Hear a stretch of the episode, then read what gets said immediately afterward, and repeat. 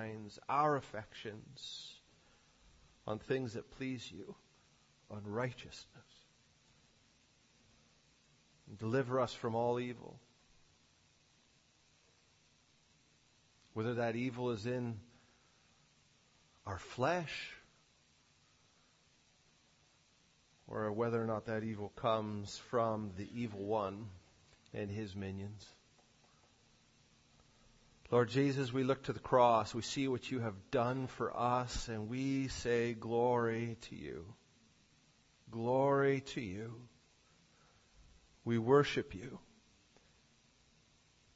Lord, now also strengthen us to be your evangelists, to go out wherever it is that you send us, into our workplace, into uh, our extended families. Maybe you're calling some of us to go out of this city, out of this country, off this continent, wherever it is that you send us, wherever you have placed us, help us to be your ambassadors, your evangelists, to share the good news of Jesus Christ, who died for sinners, who took on the sin of the world that we might be forgiven and have everlasting life. What a gospel.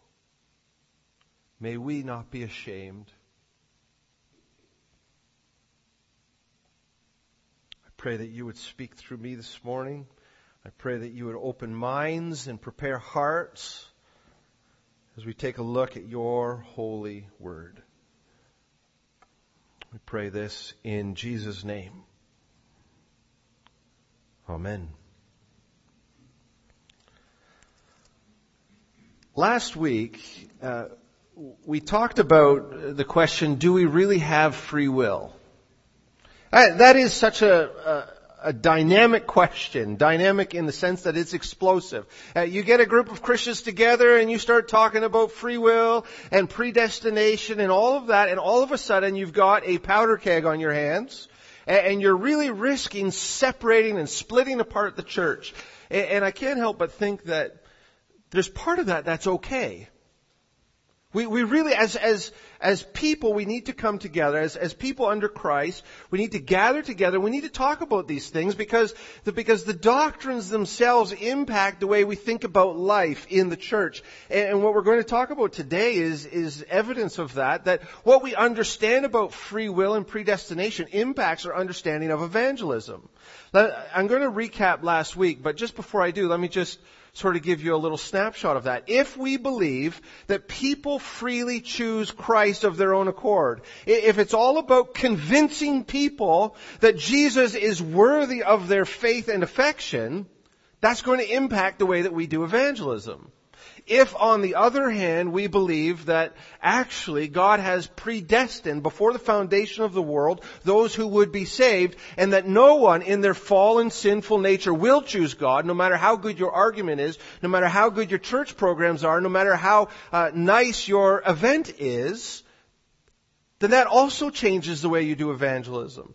Now, the one thing that we as Christians, I hope, all agree on is that evangelism is important. That Christ has called us to be evangelists. We have to go out into the world to share the gospel. But the things that we believe about free will and predestination will impact the way that we go out and do that. You see how it's connected? So, so just very briefly from last week, what did we decide last week? The question was, do we or do we not have free will? That's a tough question because what are we actually asking? That, that question is asking a lot of different things. So let me answer it in stages. First and foremost, every human being that has ever lived has what I would call an autonomous will, an individual will. Every person makes real choices. People are not puppets. People are not robots. We make decisions. Those decisions are our decisions. They're our choices. We act on our own impulses, our own thoughts, our own ideas. And when we act, we bear the responsibility for our actions. Now, if that's what you mean by free will, then yes, but I think free will is a dangerous label to put on that. Because in our autonomous individual responsibility and decision making for those decisions, we're not free. We're, we're born into this world enslaved to a sin nature. And I don't think we talk about total depravity nearly enough in the church. We talk about wrath at the rock and all of that. But, but the problem is, and this is our real problem, is that, that we've inherited from our parents, our grandparents, all the way back to Adam, we've, we've inherited a nature that is totally depraved. What that means is, we're completely dead inside. We're completely black. We're completely dark. We're completely without light and life. So we'll never choose God of our own autonomous will. We'll never choose the gospel. We'll never choose Jesus Christ if it's just up to us. So to say that we have free will is a little bit misleading. We have a will, but it's enslaved to sin. It's enslaved to our total depravity. And so we can choose whatever we want, but we never want to choose Christ. You see that? That's a problem. So, do we, do we have free will? Well, no, we have an enslaved will. Well, what about salvation then? Well, salvation, and this is what we decided last week, salvation is an act of God. God has to save us against our will. He has to, He has to break into our life, give us the faith that we need to spend on the grace that saves us. Because none of us seek after God. That's Romans 3. And we're all dead in our trespasses and sin. That's Ephesians 2. So if, if we're not seeking God, if we're dead in our trespasses and sin, then we have as much chance in our own autonomous will of choosing the gospel of a dead person choosing to be alive. That just won't happen. So God has to break into our life and say, no, I am going to implant in you the gospel of faith. And that faith will blossom into eternal life. I'm going to save you. I'm going to give you birth from above. I'm going to adopt you. I'm going to choose you, even though you will not choose me, you have not sought me, you hate me, you despise me, and you will choose anyone and anything but me. And so God reaches in and He saves us against our free will. Praise God. Which leads us to our third conclusion from last week. Once God has done that, then you do have free will. Jesus said it like so clearly. The truth, the gospel, will set you free. You want free will? Well, have you put your faith in Christ? Has, has Christ opened your eyes to the gospel? Has He taken your, your dead heart and given you a living heart? Has He regenerated you? Has He implanted in you eternal life? Do you have the seal of the Holy Spirit? Do you believe that Jesus is the Son of God, fully God and fully man, who took on your sin, died, and came back to life? If that is true of you, then God has already given you new birth. He's given you new eyes, and He has given you back your free will. That's the gospel. We celebrate that one of the gifts of the gospel that we have is a free will. Now here's the problem with that. Now before we get too excited about having a free will, which we do if we put our faith in Christ, now we can, yes, choose God. Now that He has chosen us, now we can choose Him, which is good. We can choose to live righteously. We can choose to, to increase in holiness. But we can still also choose to sin. That's part of the free will. But as Christians, God has protected us with the Holy Spirit. He's protected our hearts so that even when we choose sin, it will not lead to another fall. So, all of this can be summarized by what we call the doctrine of election. This is highly controversial stuff. But what we believe about election is that because of our total depravity, which we've talked about, and this total depravity is a part of our constitution, what it means to be a human being, our, our absolute nature, because of our total depravity, no one seeks after God of their own. Talked about that. Therefore, we believe that salvation requires the gracious, initiative of God. We also believe that before the foundation of the world, before God created anyone or anything, before the first angel was created, when it was just God, Father, Son, and Spirit, when God decided what He was going to do, and part of that was to create autonomous creatures that make decisions of their own, not puppets and robots. But in that, he, he, he saw the fall, he saw the enslavement of our will, he also then elected some unto salvation. He said, in time and space, this is the list of people that I'm going to break into their life. I'm going to save them. I'm going to implant the imperishable seed into their nature, into their heart. I'm going to save them. I'm going to regenerate them. I'm going to make them my children. And when I do that, nothing ever will be able to take them away from me. Not even they themselves. That's the doctrine of election. Now, I, I, we've already sort of gone over this twice this morning, but I, I think it's really important because this is so controversial. I'm going to go through five scriptures, and we're not going to go through in depth in these scriptures. And I, just want you to listen. I'm going to write them down and go back and look at them after before we get into talking about evangelism. And we just really need to make sure that we're all standing on the same ground. And what I want to show you is that we're not just pulling one verse here or one verse there to come up with this doctrine of election. That in fact, I, and, and I, I appreciate that there are, there are people that don't believe in election that are, are born again. And so I want to be careful how I say this, but I, I, I do need to share with you. I just don't understand. I can't see personally. I don't see it personally. How someone can honestly read the, the Bible, and the, especially the scriptures I'm about to give you, which are not exhaustive of the scriptures on this topic. Read the scriptures that I am going to read you, plus others, and come to the conclusion that we have anything to do with our salvation. Now, if you, if you can sort of, if you want to meet with me with your Bible open and, and walk me through it, I'm open to that, but I just can't see it. I want to share these with you, and then we're going to get into evangelism. Because like I said at the beginning, this all directly impacts how we do evangelism. And the problem with election is that it seems, see how I accentuated the word seems? It seems demotivating for evangelism. Well, if God has decided, well, what, what, what am I going to do? But what I hope, the goal this morning is to show that actually the doctrine of the ele- of election not only should be cherished by the children of God that have been chosen by God. That's one thing to take from it. But secondly, there is no greater doctrine that ought to motivate our evangelism than the doctrine of election. We'll get to that. But let's just make sure that we're all standing on the same ground when it comes to election. Write these down, but I just want you to listen, okay? Write these down. You go back. I want you to check them out yourself, but we're going to be flipping around. When we get to the text that we're really going to focus on, then you can open your Bibles with me there. But the first one is, uh, or first couple are right out of John 6. John 6, 43 to 44.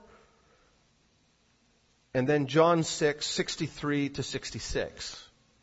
So John 6, 43 to 44. Jesus just said some astounding things about, about him being the bread of life. And so those that were listening started grumbling, saying it doesn't make any sense. And, and then Jesus understands why they're grumbling because of course it doesn't make sense to them. Verse 43, Jesus answered them and he said, don't grumble among yourselves. No one can come to me unless the Father who sent me draws him Of course you don't understand what I've said. The Father's not drawing you to me. He's not giving you ears to understand what I've said. No one can come to me. No one can understand my preaching. No one can understand my ministry. No one can understand my death and resurrection, because that's what he's been talking about when he says, I'm the bread of life. He's talking about his death and resurrection on the cross. No, that is foolishness to the totally depraved person. Nobody can come to me unless the Father draws him. And those whom the Father draws, I will raise up on the last day. It's all an act of God. The Father draws us to Christ, and then Christ raises us up. And we receive from the Father and the Son. Uh, going down a little bit further to John 6 verse 63 to 66. It is the Spirit, meaning the Holy Spirit, who gives life, meaning eternal life, salvation. the flesh is no help at all. The words that I have spoken to you are spirit and life. But there are some of you who do not believe. For Jesus knew from the beginning who those were who did not believe and who it was that would betray him. And he said, This is why I told you that no one can come to me unless it is granted him by the Father. After this, many of his disciples turned back and no longer walked with him. Uh, he's just said it twice, right? He's like, he says, the flesh, meaning you totally depraved sinners, is no help at all in salvation. It's the Holy Spirit who gives life. It's the Holy Spirit who regenerates you. You're no help at all. He says, look, I know that there's some here that aren't going to believe. In fact, I know that one of my own disciples is not going to believe, and he's hearing everything that everyone else is hearing. But he's not being drawn by my Father repeats the thing that we had already said. No one can come to me unless he's drawn by my Father. And then verse 66. I, I, this is a really interesting verse because this happens in the church all the time. In the church. Quote unquote church. After this, many of the disciples turned back and no longer walked with him. They couldn't handle the doctrine of election. So he said, well, if I don't get to choose, then I want none of it.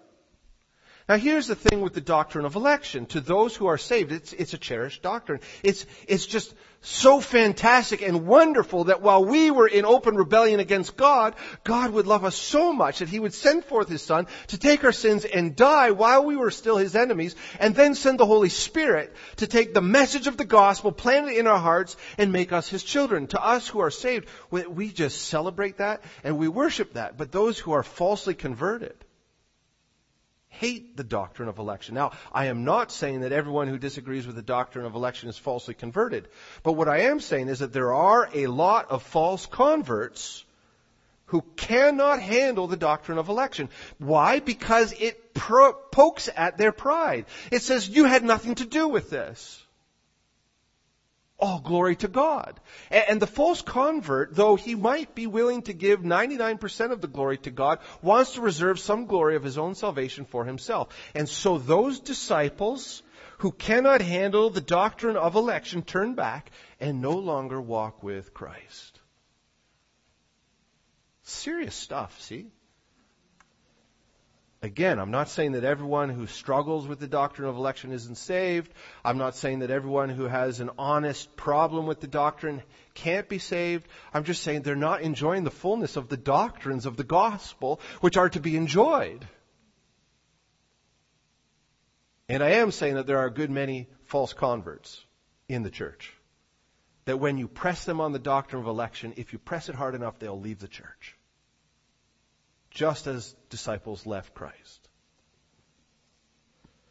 Flipping over to Romans 8, verses 28 to 30. I mean, we could spend a lot of time in Romans here. Well, I just give you a sample. Romans 8 verse 28 to 30. We know that for those who love God, all things work together for good. For those who are called according to His purpose. Those who are called into salvation, who's doing the calling? God is. According to whose purpose? God's purpose. For those whom he foreknew, he also predestined to be conformed to the image of his son, in order that he might be the firstborn among many brothers. So God, in eternity past, before he created, foreknew those whom he would call. He foreknew those whom he would save. And those whom he foreknew, he predestined. He said, this is the plan. We're going to go forward. Everyone's going to reject me, but I predestined to break into the life of some so that by the work of the Holy Spirit, they will be sanctified, which is a, a, one of Paul's ways of talking about being born again or regenerated, all the way to their full glorification, which is perfection in the image of Christ. It's all the work of God. Nobody can make themselves like Christ. God does it. He predestined it. He says, I will do this.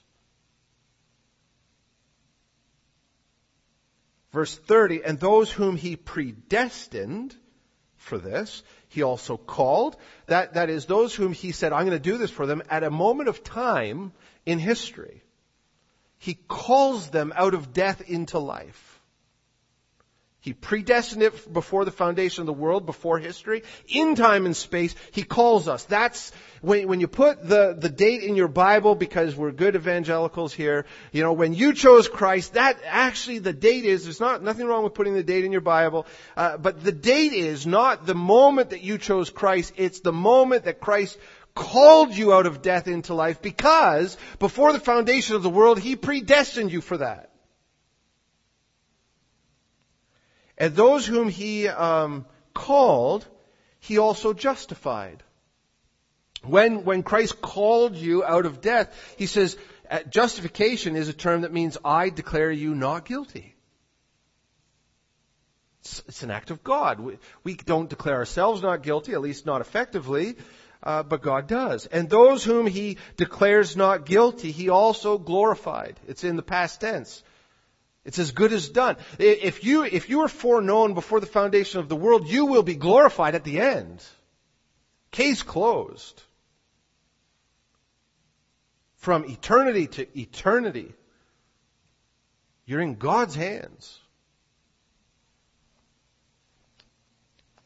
We go to uh, Romans 9, a very difficult chapter. And we're not going to get into all of this but verse 10, not only so when Rebekah, so Romans 9:10, when Rebekah had conceived children by one man, our forefather Isaac. So we're getting an actual example here. Rebekah marries the son of Abraham. Abraham had been given the promise of the gospel by God, and then the Messiah was going to come from Abraham. So the Old Testament charts the genealogy of, of Abraham to Jesus. Now we've got a problem because the son of Abraham has a wife who's bearing twins. Which one is the line of the Messiah? Can't both be.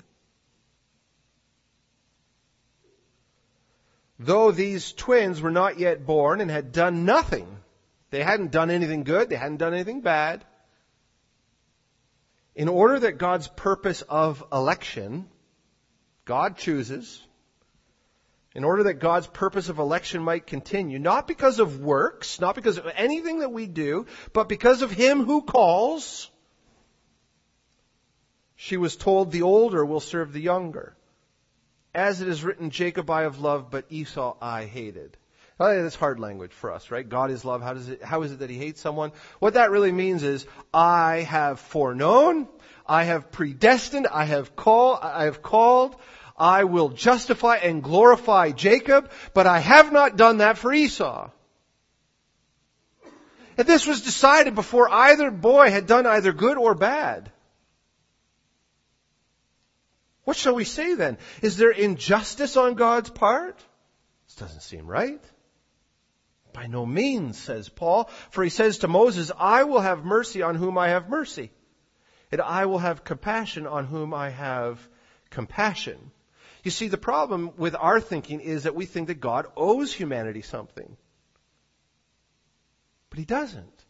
Eh, the act of salvation, it's not unfair to those who are not called and saved, because the uncalled, the unsaved, get what they deserve. Notice what, what God says is, I will not be wrathful on whom I choose and compassionate on whom I choose. He says, I will have compassion and mercy on those whom I choose. Uh, Jacob didn't deserve this. We don't deserve this. So if God is being unfair, He's being unfair to the elect, to our benefit, to our glorification, and to His awesome name. So then, it depends not on human will or exertion, but on God who has mercy. I can't get any clearer than that. Salvation depends, election itself depends not on human will. It depends not on human exertion, but on God, who has mercy on some. Much more we could say in Romans 9, but we're going to go to our last one. In Ephesians chapter 1, this is a long text.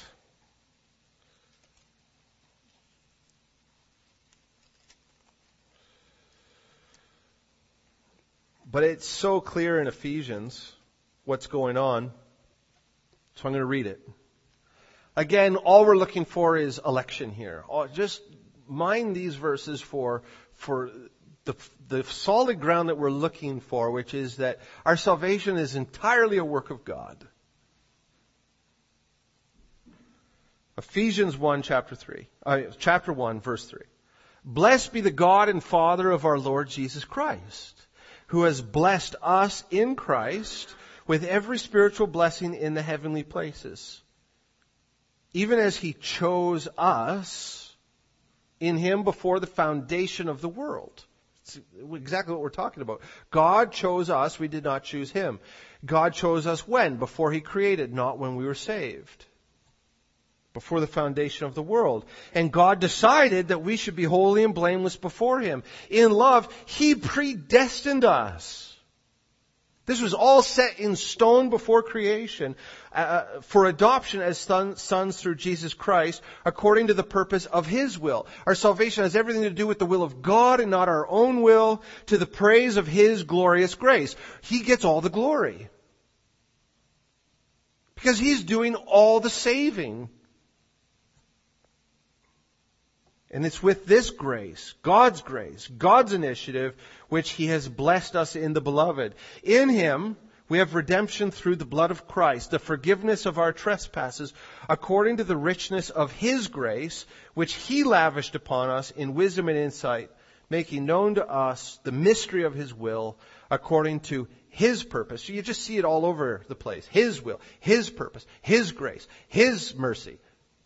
It's nothing to do with us, everything to do with Him, which He set forth in Christ as a plan for the fullness of time to unite all things in Him, things in heaven and things on earth.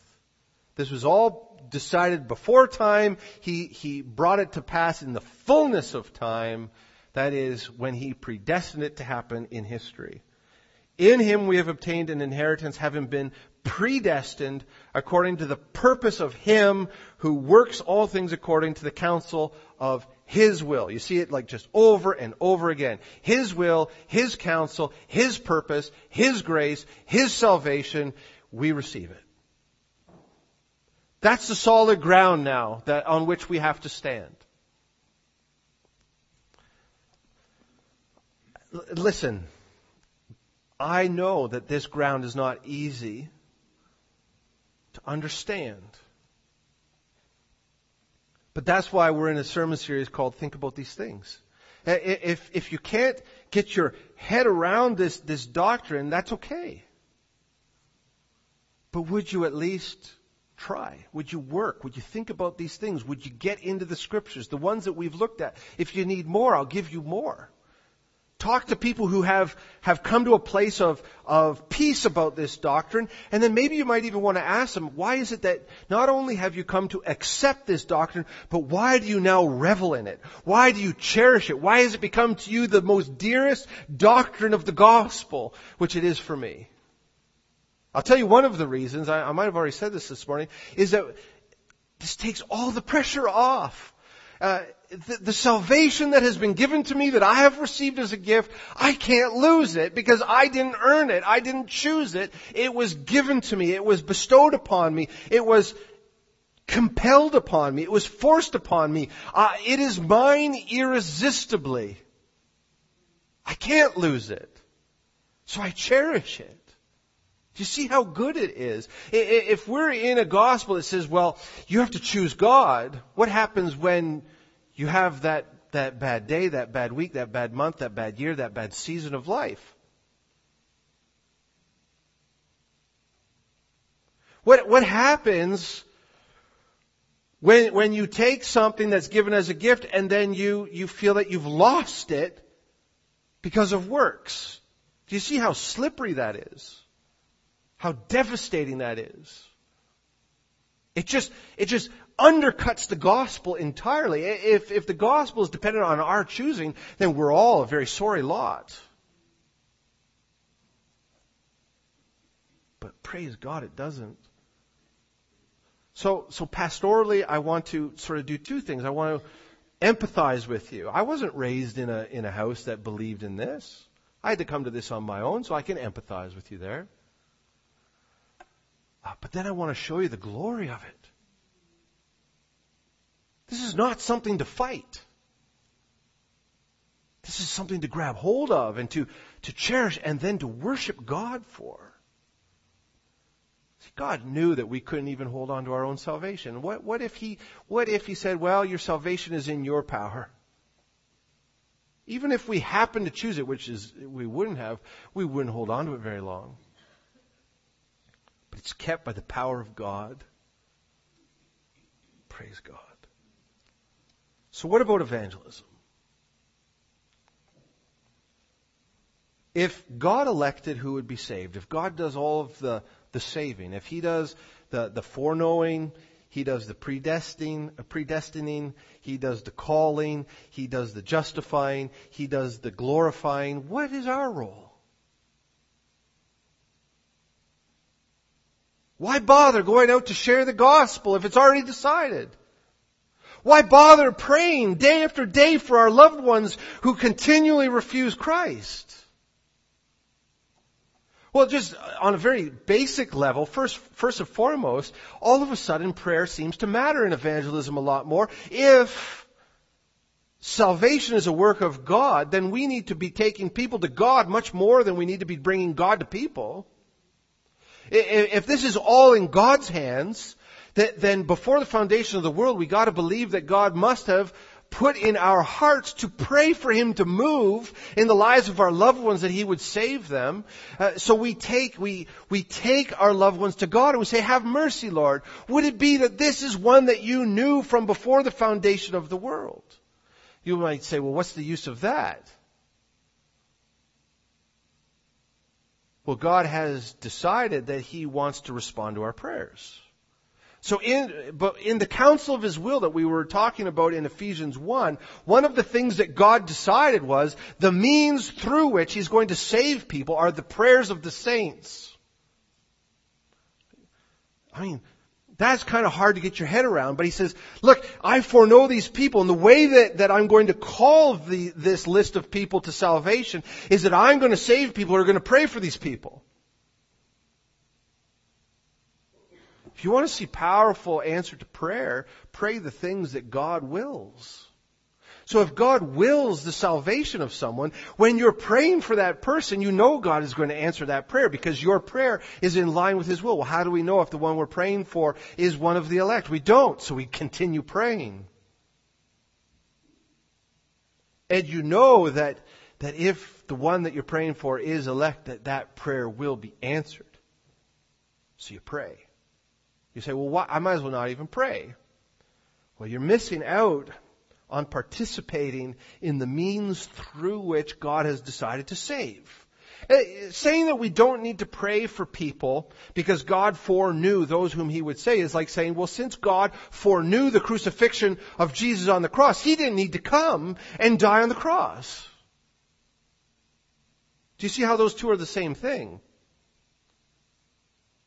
God foreknew the crucifixion of Christ. What if the Son of God said, well, since we foreknow this, I don't need to do it? Then we're all lost. Never confuse the ends with the means. The end is set. And we are invited to participate in the means of salvation, just as Christ went to the cross, so He's called us to pray.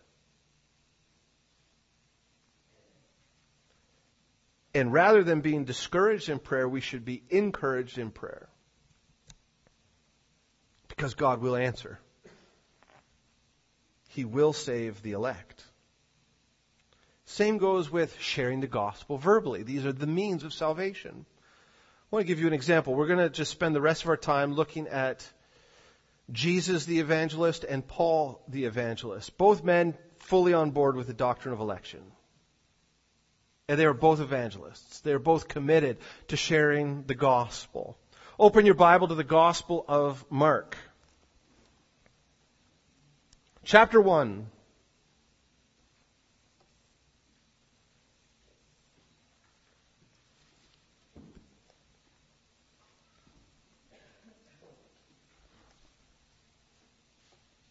The Gospel of Mark, chapter 1.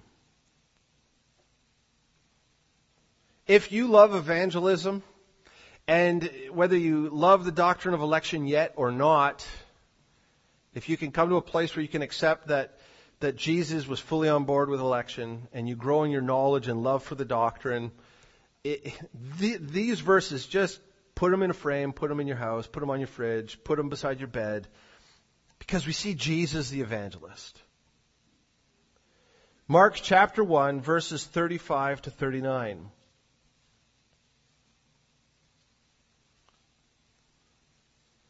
Rising very early in the morning, while it was still dark, Jesus departed. He went to a desolate place, and there he prayed. And Simon and those who were with him searched for him. And they found him, and they said to him, Everyone's looking for you. And he said to them, Okay, let's go to the next towns that I may preach there also, for that is why I came out. And he went throughout all Galilee, preaching in their synagogues and casting out demons. What do we see modeled by Jesus the evangelism, uh, the evangelist? We see prayer, we see preaching. Those are the two primary activities of evangelism. Jesus the evangelist, who was also uh, steeped in election theology, prayed and he preached. Now the context of this verse is, is, fascinating because the disciples there, they're excited. They're also up early, but they're not up early praying and they're not that motivated to go and preach in other towns. What is it that the disciples want to do? They want Jesus to put on another show because the day before, Jesus had healed all of these people and he was really popular because all these sick people came to Jesus and Jesus healed them. So the disciples get up early and they say, that was a great day. Let's do it again. So they're looking for Jesus because he's the healer. They find him and they're like, Master, this is great. We're going to have another banner day. People are going to love us again today. We're going to go out and we're going to heal some more people. Let's go. Let's get to it. Where there's already a crowd of sick people. And Jesus says, okay, I'm ready to go, but let's not go to that group. Let's go to another town. And let's preach the gospel. Because that's why I came. Disciples are a little bit confused by this. They don't know exactly what to make of it, but they go along with it. They say, okay, that's fine. We already have our, our following here in this town. Let's go to the next town and get another group of people that love us. Except Jesus had different uh, things in mind. He goes to another town and he doesn't heal the same way that he did in that town. In fact, he begins to, to meet increased opposition as he begins to confront all of the false religious ideas of the leaders, the Pharisees and the scribes. And he says, look, I'm not just here to heal you. If you don't understand that these healings point to a greater healing, then you've missed the point. I gotta slow down on the healings. He still healed. He still cast out demons. But he began to confront the false ideas of why he came. He began to confront the people about the, with the truth. And all of a sudden people are not that crazy about Jesus anymore. And then in, in, we're staying in Mark, but the parallel passages in Matthew 12 and 13. I'm going to talk about Matthew 12 and 13 for a moment, but stay in Mark. The reason I, am flipping over to Matthew is because the very same episode is, is being described, except Matthew does a little bit better job showing that all of this is happening on one particular day. Jesus has a really bad day. As he leaves the, the, the, his popularity in one town, he takes his disciples to another town, and then he has a really bad day because it's the Sabbath. And, he, and so he gets up on the Sabbath and he heals somebody on the Sabbath. And instead of being glad about this healing, and I think this is intentional, right? Because he healed in the one place and everyone loved him. He goes to another place and it's the Sabbath. He does the same thing, but he does it on the Sabbath. And all of a sudden, all of the Pharisees and the religious leaders are down his uh, down his throat, down his neck. They're angry with him for healing on the Sabbath. And he gets in this big debate about whether or not he should heal on the Sabbath. And, and it gets so bad that people want to kill him. This is not the popularity that the disciples had in mind. Not only do they want to kill him, but they go around town telling everybody, don't listen to this Jesus. He's possessed by a demon, and not just any demon, but he's possessed by Beelzebub. Satan is another word for Satan. He has the prince of the demons. He has Satan himself, the archenemy of God, possessing him to do these things. And the reason we know this is that a man that's sent from God would never heal on the Sabbath. And apparently Jesus has been upsetting a lot of people for a long time in his evangelism because it's very clear in in Matthew's gospel that his family says, well, we got to put an end to this. So Jesus' mother and his brothers, they come, they get together, they have a family meeting, they say, we gotta stop Jesus from evangelizing. He's crazy. He's out of his mind. He doesn't know what he's doing. And so, all on the same day, his family comes and he's in the middle of preaching, uh, sharing the gospel, and his family wants to shut this down, and, and the people there say, Rabbi, your mother and brothers are outside. And, and we know from the text that they want to stop Jesus because they think he's insane. It's not a very good day for Jesus. Jesus says, well, he points to his disciples, he says, anyone who believes the words I say, they're my mother and my brothers. On this same day, I'm just going to read Matthew 13. This all happened on the same day. On that same day, apparently Jesus had had enough. He went into a house. You relate to that, right? Just opposition all day long. You're trying to do good things. You're trying to preach the gospel. Everyone's angry with you. So Jesus just goes into a house and he's sitting in the house. You imagine he's alone. He just needs a break. He says, well, maybe I ought not be in the house. So Jesus goes out of the house and he goes and he sat by the sea. We can appreciate that. On a bad day, what do you want to do? Well, I'll be in a house. Well, I don't want to be in the house. I'm going to go sit by the sea. I just want to be alone. I want the sea to, to calm me. Here's the problem. He sits by the sea and it's not very long and all these people are gathered around him. Great. What does he do?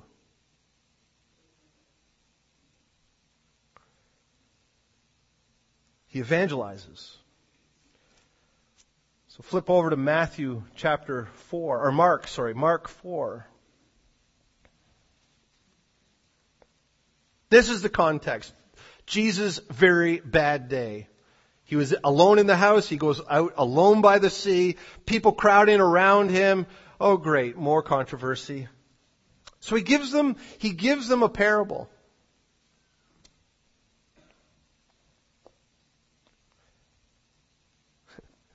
Verse 3. He says, listen! I, I, I think Jesus isn't that crazy to be preaching at this moment. A sower went out to sow. And as he sowed, some seeds fell along the path. The birds came, devoured it. Other seed fell on rocky ground where it did not have much soil. And immediately it sprang up, since it had no depth of soil. And when the sun rose, it was scorched, and since it had no root, it withered away. Other seed fell among thorns, and the thorns grew up and choked it, and it yielded no grain. And other seeds fell into good soil, and produced grain, growing up and increasing and yielding thirtyfold and sixtyfold, and some even a hundredfold. They said, So if you have ears, hear. Now, the disciples, often thinking that they know a thing or two, that they might want to educate Jesus on public relations, they come around him, right? They say, listen, it was so great when you just healed people. That was great. We loved it. We were popular. You were popular. Everyone loved us. Can we just do that again? But, but that's not what you're doing. Ever since then, you've been causing trouble. You've been stirring up dissension. You're healing on the Sabbath. You're fighting the Pharisees. And you're not even talking plainly to the people. You keep talking to them in riddles. You keep talking to them in parables. Why are you talking in parables? Just make the message easy. And you can imagine that all these people are gathered by the sea and they're all saying, what in the world does this mean? The disciples want to be popular. It's exactly what we see in verse 10. When he was alone, those around him with the twelve asked him about the parables. Master, what's with all the parables? Just tell us plainly. But Jesus said to them, verse 11, To you has been given the secret of the kingdom of God. But for those outside, everything is in parables, everything is in riddles, so that they may indeed see but not perceive, and may indeed hear but not understand, lest they should turn and be forgiven.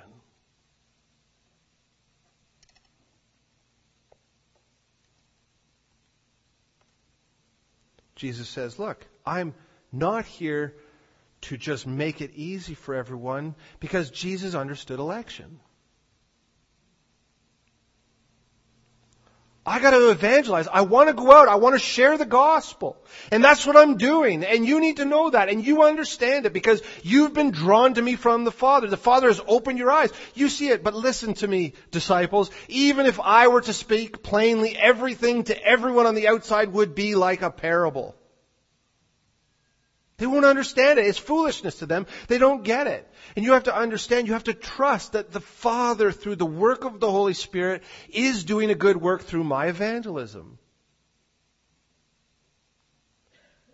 And then he goes on and he explains the, the parable to them. And I, this is really important.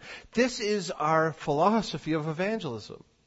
You might wonder, we've gotten a long ways from election and evangelism. Not at all. It's exactly what this parable is about. And Jesus said this parable by the sea on that very bad day, in part to teach his disciples what evangelism is. Verse 13. Do you not understand this parable? How then will you understand any of the parables?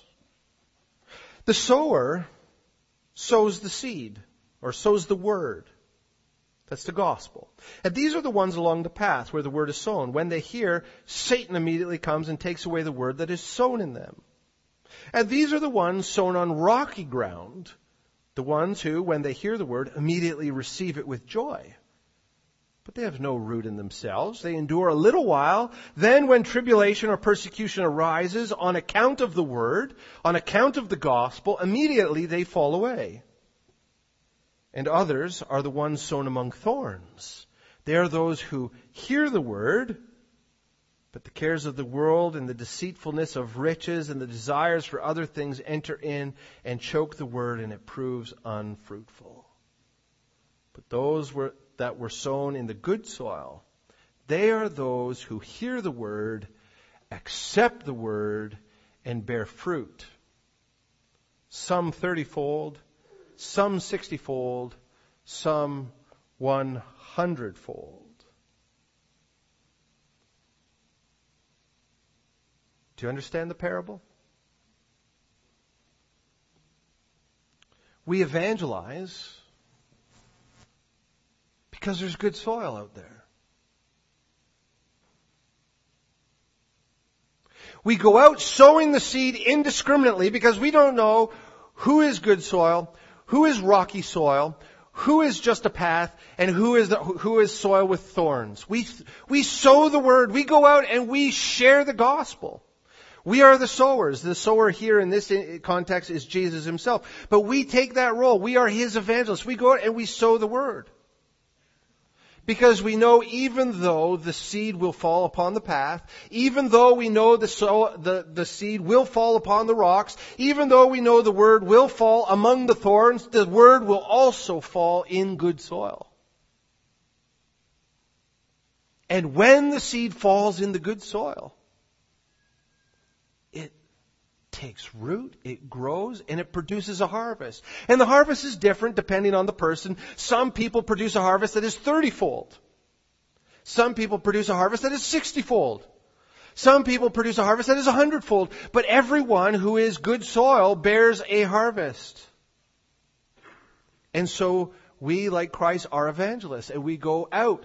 But, and here's, I think that this is really part, the major part of what Jesus is trying to say. Stop trying to convert the people of the path. Stop trying to convert the people of the thorns. Stop trying to convert the people of the rocky soil. No matter how much you cultivate those people, they will never, ever, ever yield a harvest. And, and what is it that the church is doing so much of in our world today in evangelism? What is the seeker sensitive model?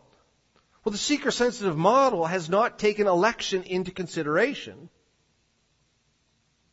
All the wasted energy trying to turn rocky soil into good soil, trying to turn thorns into good soil, trying to turn people of the path into good soil. Just go out and sow the seed. And if you believe in the doctrine of election, then you know that those who are elect will hear what you say. And the Spirit will take the words that you speak of the gospel, however unrefined as they are, and the Spirit will carry that and plant it in the heart of the elect, and they will be saved. We ought to be encouraged that Jesus' approach was to conceal the truth by preaching in parables. How many of us are afraid to evangelize because we feel we're not good enough? We, our words are not refined enough. We don't know enough. We can't answer all of the questions. We can't actually put ourselves in a position because what if we get challenged? What if we don't understand, we, we aren't able to explain the gospel as clearly as we would like? Don't worry about it. Do you see how the doctrine of election just, just takes that burden off of our shoulders and says just go out and as best as you can sow the seed and allow the Holy Spirit to take that which is concealed by your unpolished presentation and plant it into the heart of somebody who's been foreknown by God and to produce a harvest. Jesus preached in parables. Uh, we make every effort to make it as plain as possible, but even where we fail to make it clear, trust the Holy Spirit. The, the, the burden has been lifted from our shoulders. We don't have to worry about being uh, absolutely convincing and persuasive. Our only concern is to be faithful and true. Now, I understand that there, there are people who give themselves to what's called apologetics. Apologetics is an important field. I'm not saying that we should be bad at evangelism. Don't misunderstand me. Let's not endeavor to go out and not work at making the gospel clear. Let's not try and be bad at, at sharing the gospel. We do it as well as we can, and we thank God for the people that, that give themselves to apologetics and, and do everything that they can to, to make the, the, the gospel easy to understand. We have to also balance uh, Jesus preaching in parables with Paul's exhortation to be all things to all people. I understand that. But let's just take the burden off. The doctrine of election says just go forward and sow the seed. And God will call people. Stop wasting your time on seeker sensitivity.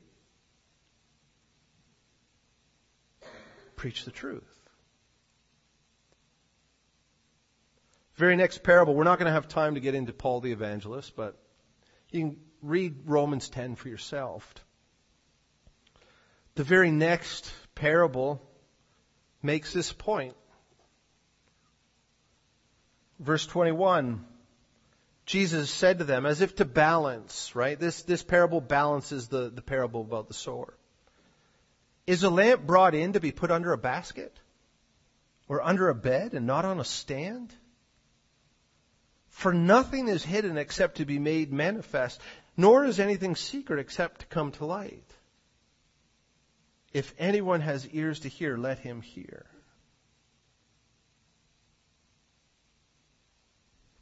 So let us be like Jesus, the evangelist, who believed in election. We go forward sharing the good news of the gospel. We spend time praying for people to be saved because we believe that some are elect. There's good soil out there. Let's go and plant some seed on that soil so that we can be the means through which God calls those whom he foreknew. See how it works together? Election motivates us to evangelism because the good soil will yield a harvest. The elect will be saved, even through you, even through me. Even when we don't do a great job of it, don't worry. The truth cannot be concealed from the elect because it's a work of God, a mystery, and a wonderful truth to be cherished. Let's pray.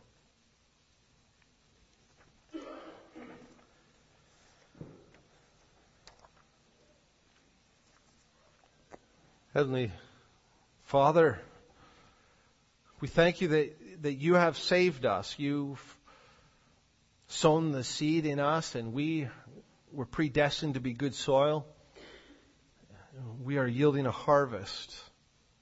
Lord, help us to go forward now and to sow seed indiscriminately to all people because we don't know whether they're good soil or not and help us to trust that those whom you have foreknown will be saved.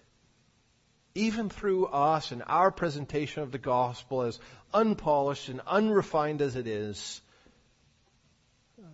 nothing hinders you, and the truth cannot be uh, concealed from those to whom you reveal it. We thank you that you've taken the pressure off. We did not save ourselves. We do not need to maintain our salvation, and we cannot save others. But we want to be workers of the harvest. For the harvest is plentiful. There's a lot of good soil out there, and the workers are few. Send us. We pray that you would bless our work by helping, giving us the, the pleasure and the joy of watching someone come to faith. Pray this in Jesus' name. Amen.